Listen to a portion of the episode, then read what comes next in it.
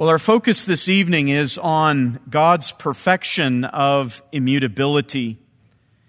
Now, among all of the perfections of God, this is one of those where many will often respond and say, well, why is this so important? Why do we need to take time in studying this? And what is immutability anyway? Certainly, there are a lot of misconceptions about this perfection, but let me just begin by giving an illustration of why this perfection of God is so needed for us and why we demonstrate in our lives such a lack of understanding of this perception or of this perfection in our daily living. And it comes down to our fear.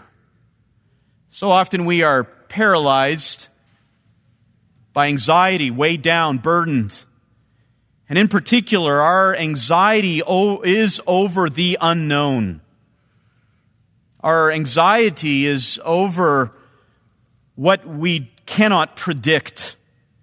And if you stop and think of it, how often are, are we burdened by this very fear of what will come tomorrow, of the circumstances that are right around the corner, of what will happen? And the reason why we're plagued by such fear so often is that we do not understand God's immutability. The solution to those fears, the fear of the unpredictable, the anxiety that we face over what tomorrow will bring, all springs from a failure to understand and appreciate and appropriate this wonderful perfection of God into our lives. So, this is very much a necessary study for us this evening. And as we begin, we have to, to start with a, a proper definition of what immutability means. What, is, what does it mean when we say that God is immutable? When we talk about the immutability of God, we are referring to his unchanging existence. Very simply. The immutability of God refers to the fact, to the reality that he does not change. That's what immutability means. If you look at the term mutable, that term means to be capable of change or to be susceptible to either internal or external influences that can bring about a change in, in character or in nature. Often we think of that kind of change as a, a good thing. It's a change for the better, or sometimes it's also a change for the worse. Think of our aging is change, and none of us is really that excited about turning the, the calendar with respect to our years. In that case, our mutability, our change is for the worse. We feel increased aches and pains and gray hair or less hair uh, we start to walk slower and have problems with remembering and all those kinds of things. Mutability means that, that something, someone is susceptible to either internal or external influences that bring about these kinds of changes. In fact, by definition, anything that is created is mutable. Anything that is created is mutable. By very definition, created things are mutable things. Why? Very simply, if something is created, it has come into being. That is changed from nothing to something. And by very definition, that which is created can also be dissolved. So when we think of creation, everything that we see, it's all mutable. You look around even in this worship center, and it has changed over the last year. The colors have changed, the carpet has changed. It's just a normal part of life. We look at each other, and we don't look the same as we did a couple of years ago. That's part of, of our existence. But God does not change, and his immutability, the fact that he does not change, is one of the most vivid illustrations of the great distinction that exists between him and us. God's holy other existence, He belongs in a category completely of his own. He is impervious to any of these influences. He is incapable of changing. And that is hard for us to understand because for us, especially as, as Christians, we recognize that it is the very, the, the very essence of virtue to change. Sanctification is all about change. And so we think about change as good and the opportunity and the ability to change is good. But in God's perfection, we come across something in which he is unable to do, and that is he is unable to change. And we can understand that when we look at it this way. In himself, in his perfect existence, he can never become better can never become worse. If you think of it, if he could become better, he's not perfect right now. If he could become better, if he could change to something better, it means he's lacking something at this point. He's not perfect. Or, if you look at it in the other way, that God could somehow get worse, he would also not be perfect because what kind of perfection would be willing to discard perfection for something less. That's not perfection. So when we say God is unable to change, that is not something that somehow limits God. That is an expression of deity. That is an expression of the divine essence. That he is unable to do things that God, that, that, that mark things that are not God. He's not able to, to die. He is not able to change inside of himself, there is nothing that motivates him. There's nothing that prompts him or influences him to change. He is perfect in existence. And on the outside, outside of God, eh, as it relates to creation, there is nothing in creation that influences God to change, that affects God and His essence, His character, His nature in any way. He is not influenced. He is not affected by what takes place. His essence never changes. You see, we have to understand that only God, in distinction from everything else, only God is perfect being. And as theologians will often say, everything else is always becoming. Only God is perfect being everything else is always becoming, is always in a, in a place of change. And, and, and we look at it this way as well and realize that the agent of that change, the one who stands behind it all as the Lord of the universe, as the great ancient of days who cannot change, he is the agent of changing everything else. And, he's, and he started that all through his act of creation, and he is orchestrating that all through moving things toward his ultimate ends. He is the agent of change, and yet, in light of all of that, he still is not changed by that which he changes. He is immutable. Now, again, it's helpful to contrast that with, with what we experience in our lives, and it helps us understand why this is such a difficult concept for us to think of. Think of the mutability of man, uh, of our own mutability. Think of it, first of all, in the, in the sphere of physical existence. We are never two days the same. We are never two hours the same. We start off life, we go through different stages of development, mentally, physically we, we grow, we develop, we plateau, and then we start to decline. But what's even interesting in our decline is that we never revert to what we once were. We, we never come back to a place and re-become what we were. Never. We never will experience what we once were. We're always in this constant state of change. You never step in the same river twice, is the saying. And we certainly experience that in our physical existence, our emotional existence, our mental existence. And you can even look at this in terms of our spiritual existence. We are never the same from one day to the next. And, and you can look at it this way in terms of major categories. We once were lost.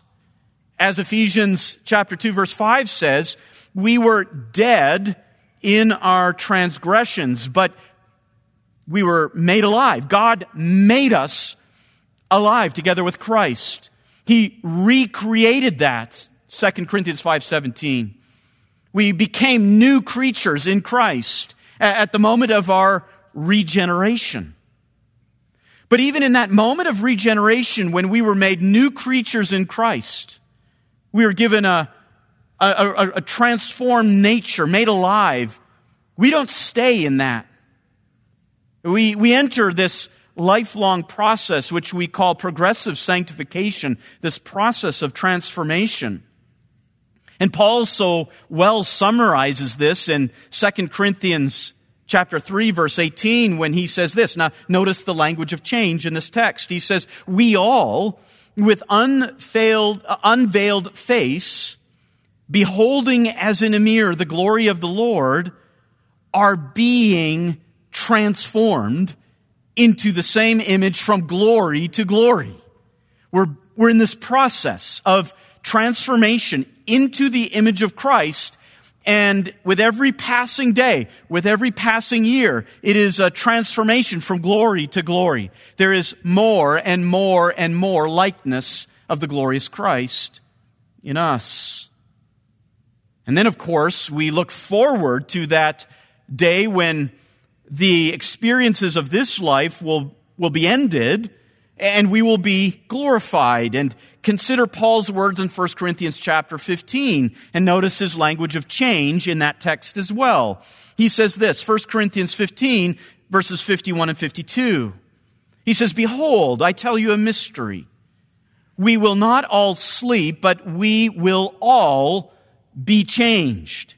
In a moment, in the twinkling of an eye, at the last trumpet, for the trumpet will sound and the dead will be raised imperishable and we will be changed. He says it twice. We're going to be changed even from our Christian state in this life to the next state. And you might say then, well, okay, once we reach that state, change will end once and for all. And we will enter into our own immutability and glory. And the answer to that question is no.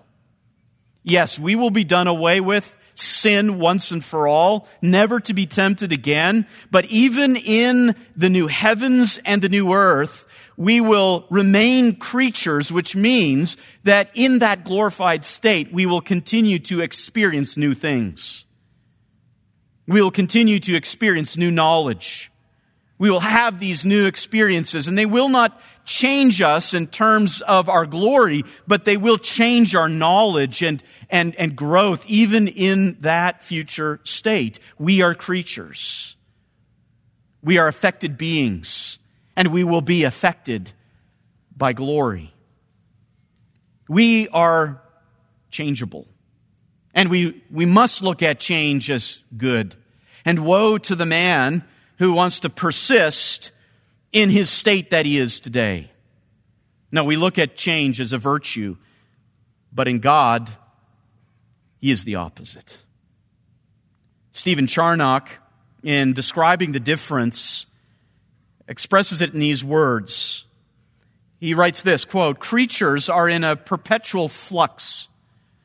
Something is acquired or something lost every day. A man is the same with respect to existence as when he was a child, but there is a new succession of quantities and qualities in him. Every day he acquires something until he comes to his maturity. Every day he loses something till he comes to his end. A man is not the same at night that he was in the morning. Something is expired and something is added. Every day there is change in his age a change in his substance, a change in his accidents or, or his features. But God hath his whole being in one and the same point or moment of eternity. He receives nothing as an addition to what he was before. He loses nothing of what he was before. He is always the same excellency and perfection in the same infiniteness as ever. That's a deep thought. But when we dig down deep into that and when we begin to recognize the, the consequences of this reality, we realize this is precious. And this is the solution to our fears. Another theologian, Herman Bavinck, in his Reformed Dogmatics, expresses it this way. He says this quote, The doctrine of God's immutability is highly significant for religion. The difference between the creator and the creature hinges on the contrast between being and becoming. All that is creaturely is in a process of becoming.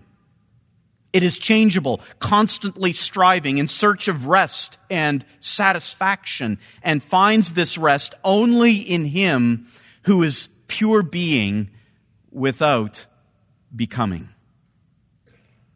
Now, when we look at this, this, um, this perfection, as John said as we began singing uh, this evening, that this perfection fits harmoniously with all of God's other perfections.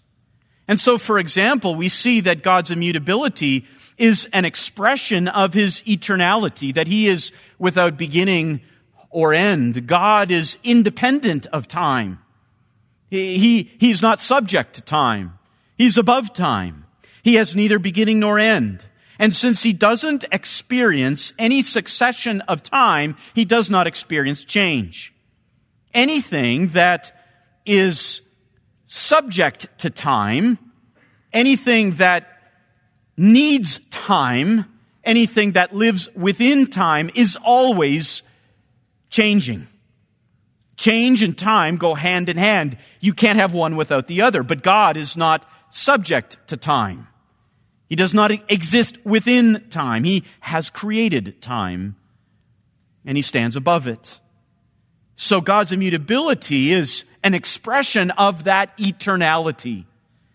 Moreover, God's immutability is also an expression of his aseity. We've looked at this already, that God is self-sufficient.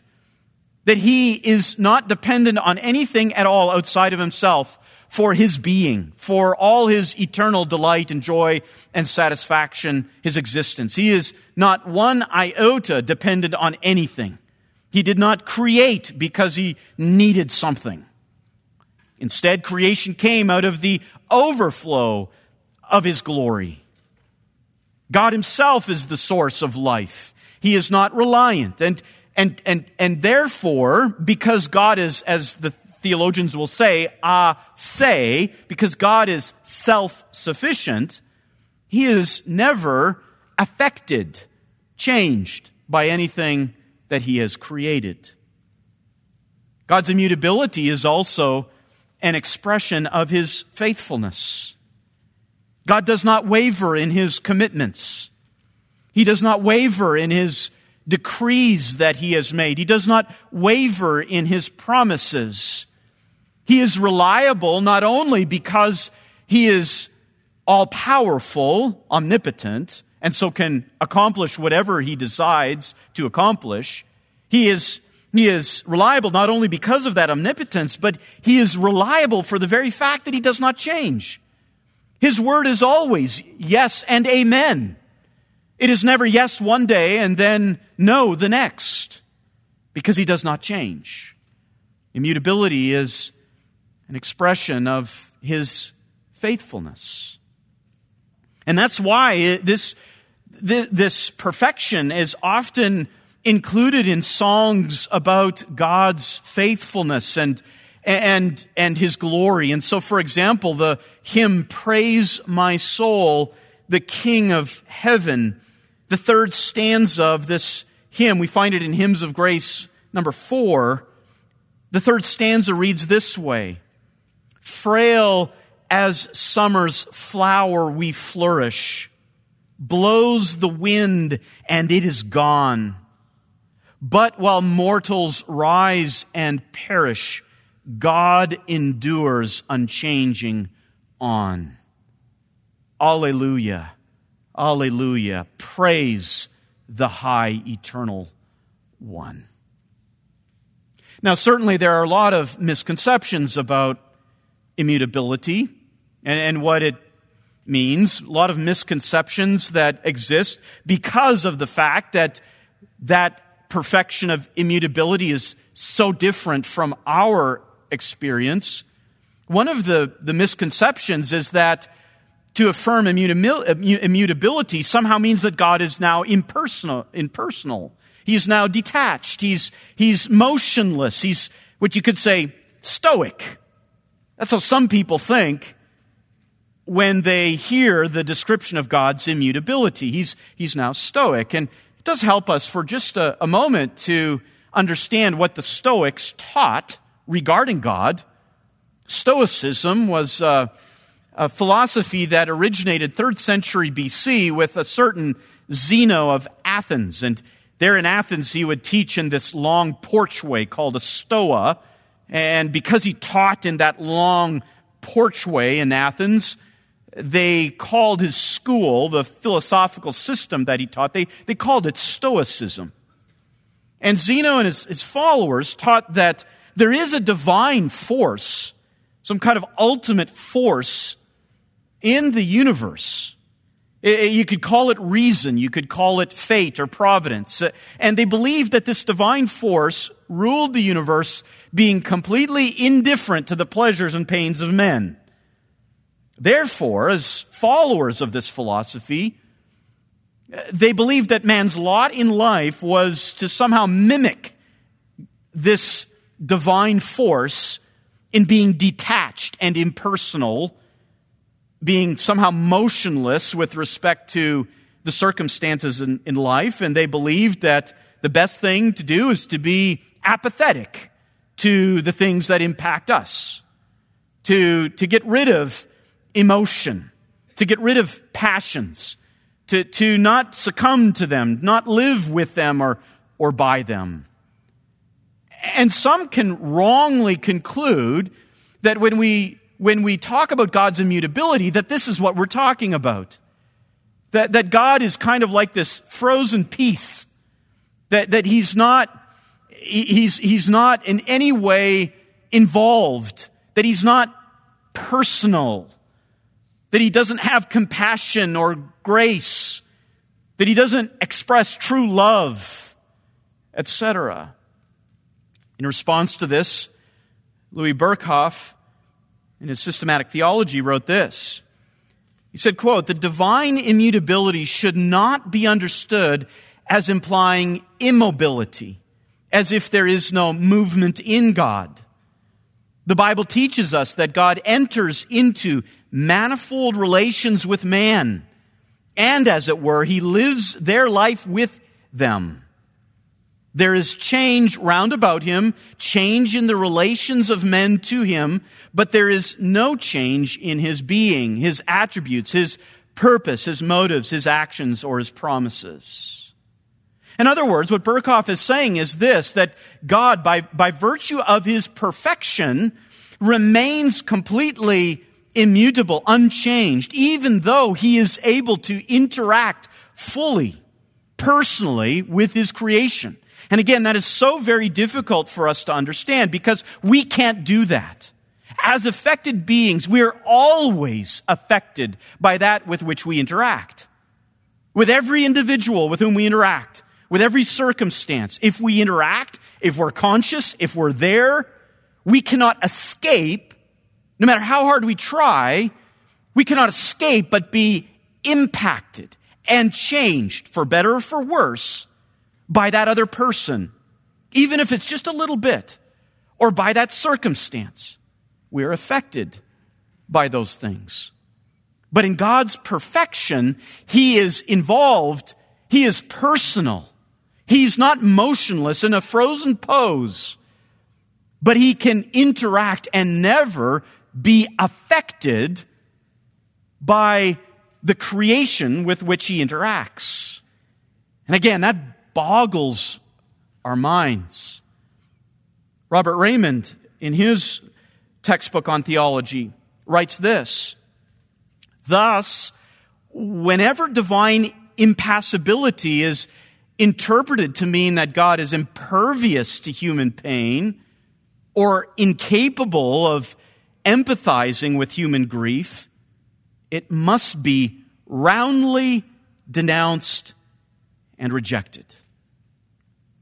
To, to, affirm that God is immutable is not to deny that He is a God of compassion.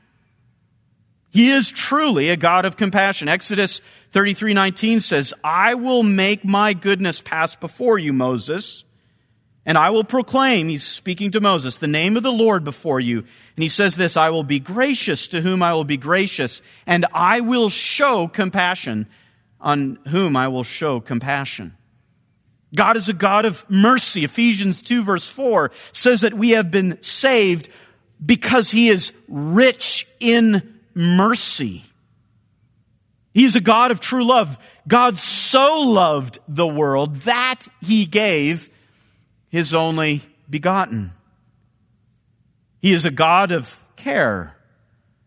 We read 1 Peter 5 9 that we are to cast all of these anxieties, these fears that so often plague us. We are to cast all of them on Him. He's the impervious one. He's the one that can handle them. So we are to cast our fears on Him, but not only because He is, He is immutable, but we are to cast our cares on Him because why?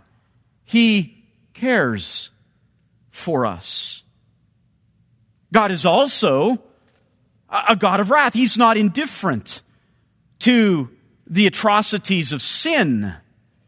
He is not indifferent indifferent to things like abortion. He's not indifferent to murder, to lying, to expressions of lust.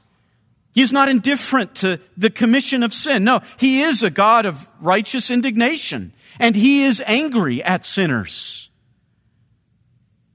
Deuteronomy chapter 4, verses 23 to 24 says this Watch yourselves that you do not forget the covenant of the Lord your God which he made to you, and make for yourselves a graven image in the form of anything against which the Lord your God has commanded you. For the Lord your God is a consuming fire and a jealous God. He is a God of jealousy.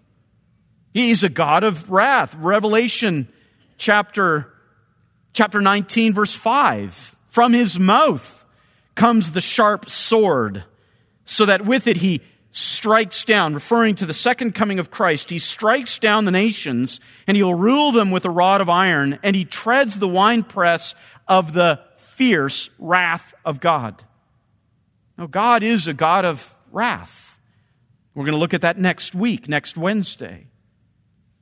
But what's important to note here when we talk about these things is that we must never, as affected beings, as those who only understand these things like compassion and mercy and grace and love and wrath and jealousy from our affected position as creatures, we must never, ever project those onto God as if He undergoes the same things that we do.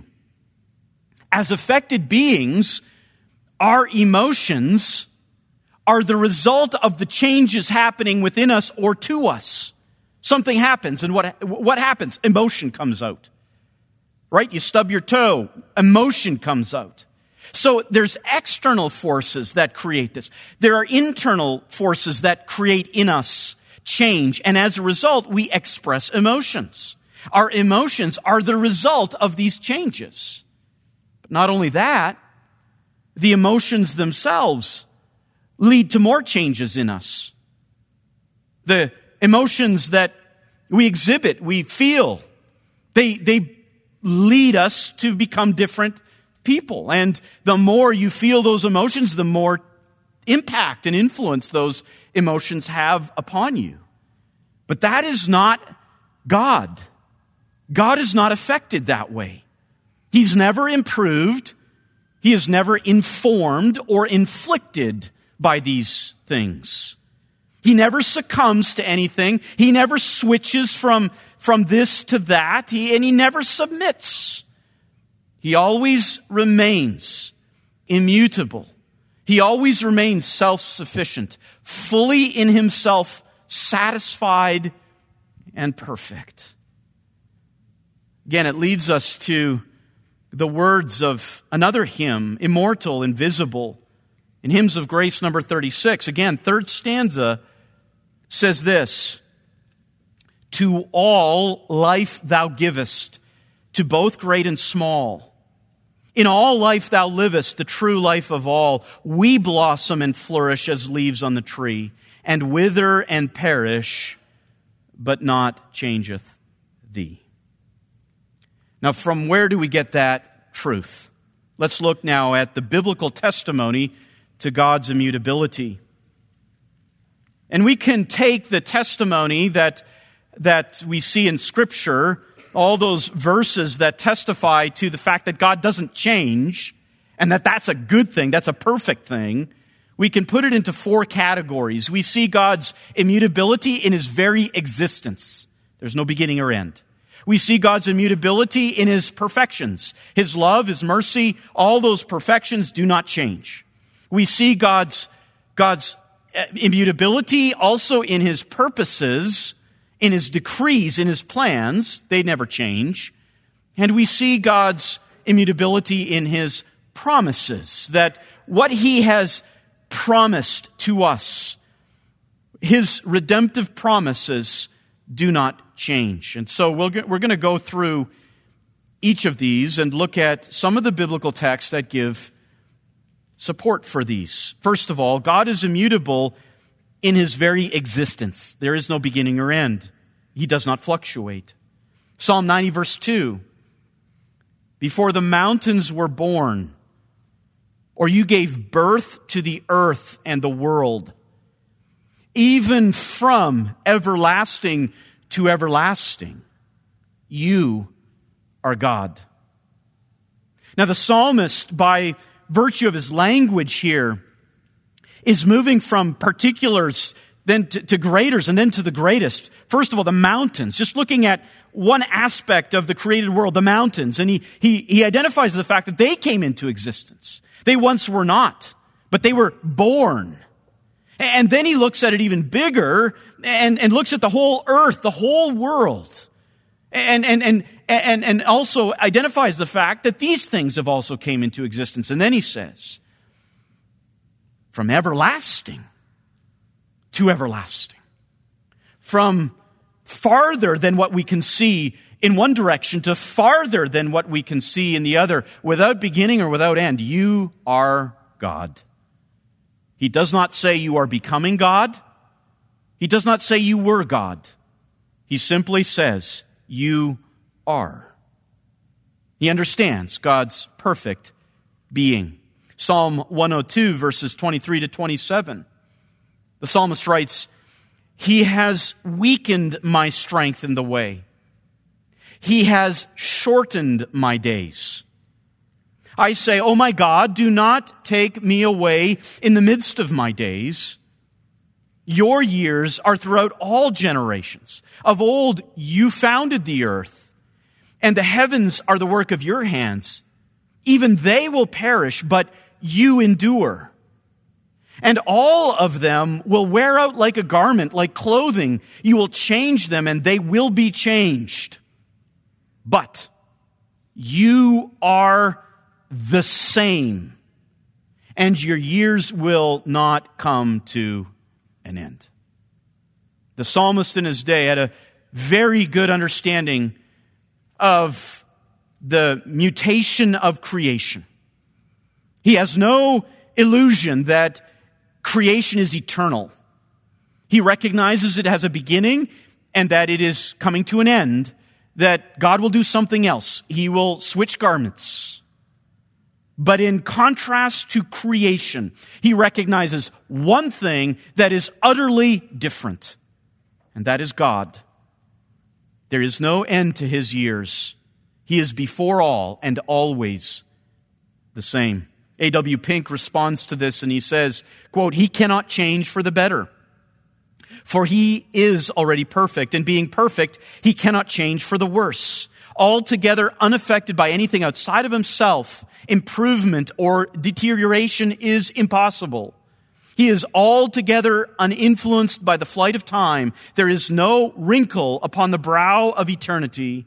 Therefore, his power can never diminish, nor his glory ever fade.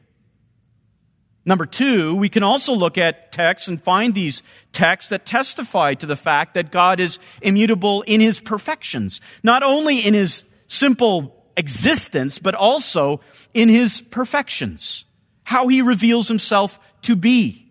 Psalm 100 verse 35. Notice the emphasis here on God's goodness, his loving kindness, faithfulness. He says this, for the Lord is good. His loving kindness is everlasting and his faithfulness to all generations. You know, there have been these, these ideas that have been expressed, especially by those who just hate God, that somehow the God of the Old Testament is different than the God of the New Testament. And in the Old Testament, he's the God of wrath, and now he's become the God of love, and he accepts everybody and affirms everything. Such views are simply antithetical to Scripture. The psalmist here testifies to Yahweh's enduring, eternal, everlasting loving kindness. Psalm 119, verse 90 Your faithfulness continues throughout all generations. You established the earth and, and it stands because of it. Malachi chapter 3, verses 5 to 6. Then I will draw near to you for judgment, God says. And I will be a swift witness against the sorcerers and against the adulterers and against those who swear falsely, and against those who oppress the wage earner in his wages, the widow and the orphan, and those who turn aside the alien and do not fear me, says the Lord. For I, the Lord, do not change. Therefore, you, O sons of Jacob, are not consumed. What is referenced there is God's goodness, his commitment to his promises, his decree, his decision to be good to the sons of Jacob. And despite the fact that there were all these individuals in the land that deserved and would receive wrath, the people of Jacob as a whole would not be consumed because God's loving kindness to them is from everlasting to everlasting. James chapter 1, 17. Again, the goodness of God is displayed here. Every good thing given and every perfect gift is from above, coming down from the Father of lights, with whom there is no variation or shifting shadow. Now you look at us, look at yourself in the mirror, and you can be defined by those words, variation and shifting shadows. Even in our best attempts, how often do we not live up to what we have said? Our yes becomes a no. Our no becomes a yes. There is variation all the time. We are fickle and always reneging, and yet God is the one with whom there is no variation and never a shifting shadow. Again, A.W. Pink says this Whatever the attributes of God were before the universe was called into existence, they are precisely the same now and will remain so forever, necessarily so. For they are the very perfections, the essential qualities of his being. Semper idem, always the same, is written across every one of them. His power is unabated, His wisdom undiminished, His holiness unsullied. The attributes of God can no more change than deity can cease to be. Our third category of testimony to his immutability is found in those texts which testify that he is immutable in his purposes. Not only in his existence, not only in his perfections, his attributes, but also in his purposes, in his decrees, in his decisions. Job 42 verse 2, where Job repents before God. And Job confesses this. I know that you can do all things and that no purpose of yours can be thwarted. Psalm 33, verse 11. The Lord nullifies the counsel, the decisions of the nations. He frustrates the plans of the peoples. But now notice this the counsel of the Lord stands forever, the plans of his heart from generation to generation. He doesn't change his mind. Proverbs 19, verse 21. Many plans are in man's heart. Notice the plurality there. Many plans are in man's heart. And there's many because we're constantly changing. And from one day to the next, the plan changes. That's why there's many ideas, many decisions. But in God, notice this, but the counsel, singular, of the Lord will stand. It's singular because it's immutable. Isaiah 14, verse 24. The Lord of hosts has sworn, saying, Surely, just as I have intended, so it has happened, and just as I have planned, so it will stand. Again, the immutability of God. Over and over again, Hebrews chapter 6, 17 to 18, in the same way, God, desiring even more to show to the heirs of the promise the unchangeableness of his purpose interposed with an oath, so that by two unchangeable things in which it is impossible for God to lie, we who have taken refuge would have strong encouragement to take hold of the hope set before us. Another quote by A.W. Pink here God's purpose never alters. One of two things causes a man to change his mind and reverse his plans want of foresight to anticipate everything, or lack of power to execute them. But as God is both omniscient and omnipotent, there is never any need for him to revise his decrees. Finally, fourth category God is immutable in his promises. Any promise that he makes will never be taken back. Notice Numbers 23 19. God is not a man that he should lie, nor the Son of Man that he should repent. Has he said and he will not do it? Or has he spoken and he will not make it good? These are all rhetorical questions and they express that which, again, we have such a hard time believing because we have faced broken promises time and time and time again from each other, from other men. We, we know of everyone's broken promises. We keep records of them. That never happens with God. When He makes a promise to you, it stands. It will not be retracted. There will not be small print added later on. What he promises is true. And when he promises to save you, when he promises that if you confess with your mouth Jesus is Lord and you believe in your heart that God raises him from the dead, if you call upon the name of the Lord, you will be saved. That's not a promise that he retracts. It remains just as much true today as it did when the apostle Paul wrote that to the Romans in AD 55 in Romans chapter 10. It is just as true, and it will be true 10 years from now. Nothing has changed in his promises. 1 Samuel 15, 29. The glory of Israel will not change, uh, excuse me, the glory of Israel will not lie or change his mind. For he is not a man that he should change his mind. Psalm 119 verse 89. Forever, O Lord, your word is settled in the heaven. Luke 21, verse 33 Heaven and earth will pass away, but my words will not pass away. That leads Michael Horton to write this in Scripture the virtue in God's changelessness lies in the assurance that God is able, or excuse me, God is reliable in his promises. Not only because he wills to be faithful to his word, but because he cannot change his eternal counsels, regardless of what other creatures do. Regardless. He will not change. And for that, we can be thankful. Now, what does this require of us? How does this impact our lives? Let me give you a few closing implications of this precious truth. First of all, remember how different God is from you. This is where we must begin. We, we must recognize the great creator creature distinction.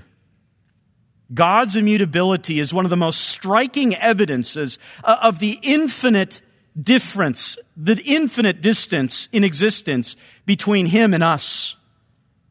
And we have to come back to this over and over again because so often we project onto God our ideals of Godhood. And that is often just our own intuition, what, what we experience. And this concept of immutability flies right in our face and reminds us that He is not like us.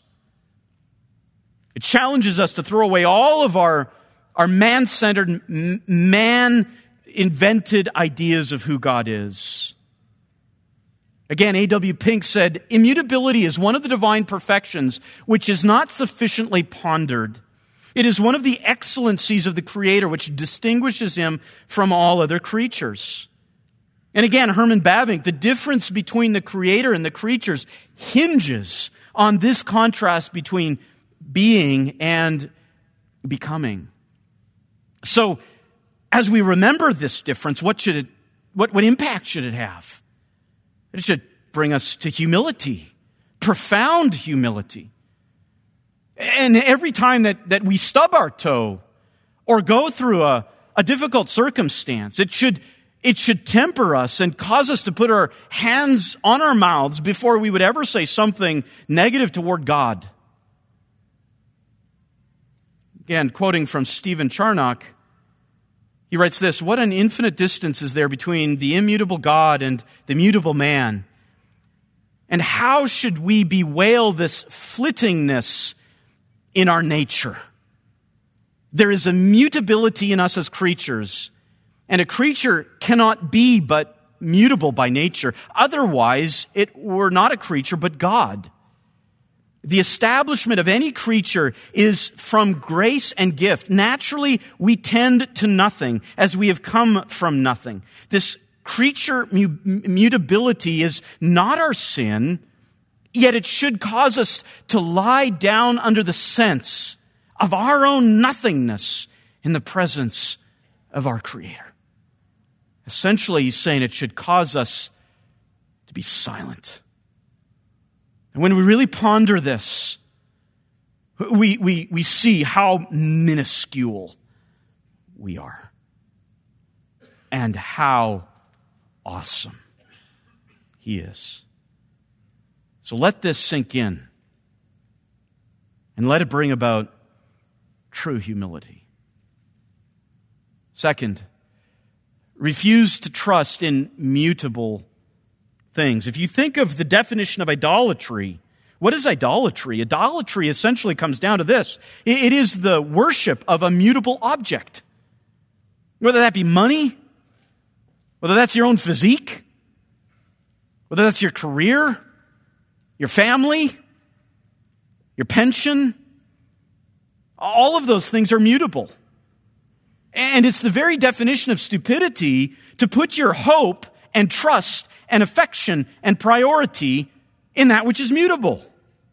Why would you do that? Why would you trust and live for that which can burn up, for that which fades, for that which dissolves, and yet how that's part of our flesh? In fact, there's an interesting text. I won't read it all, but in Isaiah chapter 44, verse 9 to 20, go there later. Isaiah paints this picture of these idol workers and how vain and stupid it is. That they themselves get their tools and a piece of wood or some metal, they fashion it, some of it they use for other purposes, to cook their meal, for example. They get tired. They can't finish. They gotta rest. They gotta eat. And then they come back to it and they make this thing. And then they set it up in their house and then they bow down to it. And meanwhile, the thing is gone, you know, burns up in the, in the next forest fire. And yet, this is what mankind does. He puts his faith in mutable things. And what this doctrine tells us, what the perfection of God says, is in your worship, in what you adore, what you magnify, what you love, look for that which never changes. And then you found it. And you'll only find one thing that never changes. And that is God. And He is worthy because He's immutable. Again, Stephen Charnock, he says this perishing things can be no support to the soul. If we would have rest, we must run to God and rest in God. How contemptible should that be to us, whose fashion shall pass away, which shall not endure long in its present form and appearance, contemptible as a, a rest, not contemptible as the work of God, contemptible as an end, not contemptible as the means to attain our end. If these things, if these must be changed, how unworthy are, are other things to be the center of our souls that change in our very using of them and slide away in our very enjoyment of them. And so look at your lives. What are you enjoying right now? What are you pursuing right now? What is the affection, the, the target of your heart? And let me just say this if it is in anything, if that affection that's driving you, if that pursuit that's driving you is in something mutable, you've got it wrong. You're settling for that which is but a shadow and a vapor, and you'll be proven to be a fool. Thirdly, rely. Rely upon the promises of God. Because He's immutable, this is what we must take from it. We can rely upon the promises of God. And think of it this way. What hope would there be? What, what hope would there be if the gospel and, and all of the promises that are available to us through the gospel, if all of that was made by a God who's different tomorrow than he is today? There would be no hope in that. How could you ever trust in that kind of a gospel who would say, today is this way of salvation, tomorrow is something else? Today I will hold out to you this promise, but tomorrow I'll renege and I'll hold out a different one. There would be no hope. At the same time, let me ask you this why would you not believe the promises of one who never changes? Why would you not? Here you have presented to you in the scriptures a character of God, the character who will never change, and he's holding out these promises of the gospel. Why would you not trust those promises? He's immutable. You ought to, you must, you're obligated because of his very character. Think of just one text even here, Isaiah 54 verse 10. He says this in relation to the promises he's made to the people of Israel. He says, for the mountains may be removed and the hills may shake, but my loving kindness will not be removed from you, and my covenant of peace will not be shaken, says the Lord who has compassion on you. And some of you in this room may not have embraced the gospel. You may be wondering, should I believe it? If he says to me, believe on the Lord Jesus Christ and you will be saved. Can I believe that? And I want to tell you that promise is made by the God who cannot change. And that promise stands, whether you believe it or not. So why wouldn't you?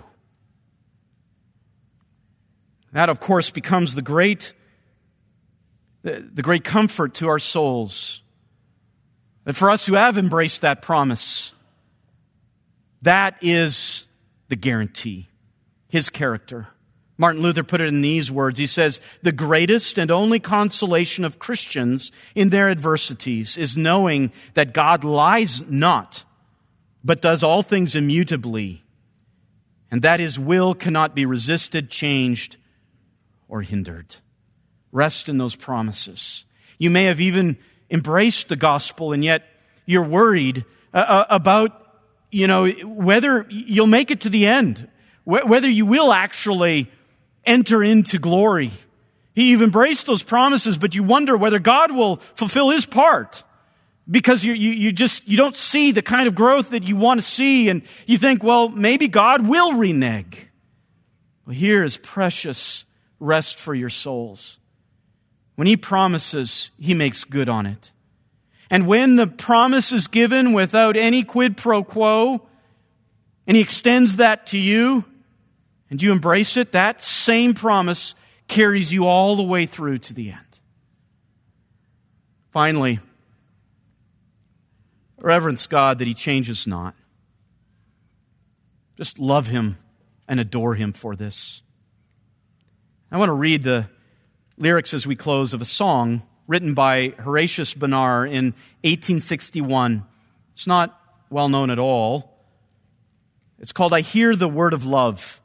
And here Horatius Bonar combines the beauty of the gospel and its promises with the unchangeable nature of Christ. I'll just read these stanzas and we'll close. It goes like this I hear the words of love. I gaze upon the blood. I see the mighty sacrifice, and I have peace with God. Tis everlasting peace sure as Jehovah's name, tis stable as his steadfast throne, forevermore the same. The clouds may go and come, and storms may sweep the sky. This blood sealed friendship changes not. The cross is ever nigh. My love is oft times low, my joy still ebbs and flows, but peace with him remains the same no change, Jehovah knows. That which can shake the cross may shake the peace it gave, which tells me Christ has never died or never left the grave. Till then, my peace is sure. It will not, cannot yield. Jesus, I know, has died and lives. On this firm rock I build. I change, he changes not. The Christ can never die. His love, not mine, the resting place. His truth, not mine, the tie. The cross still stands unchanged, though heaven is now his home. The mighty stone is rolled away, but yonder is his tomb. And yonder is my peace, the grave of all my woes. I know the Son of God has come. I know he died and rose. I know he liveth now at God's right hand above. I know the throne on which he sits. I know his truth and his love. And that truth and love is immutable. Let's give him thanks for that.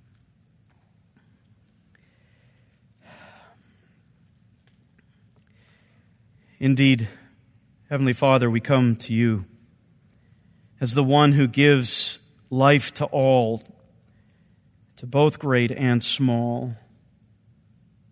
That in you is the true life, in you is true eternal being.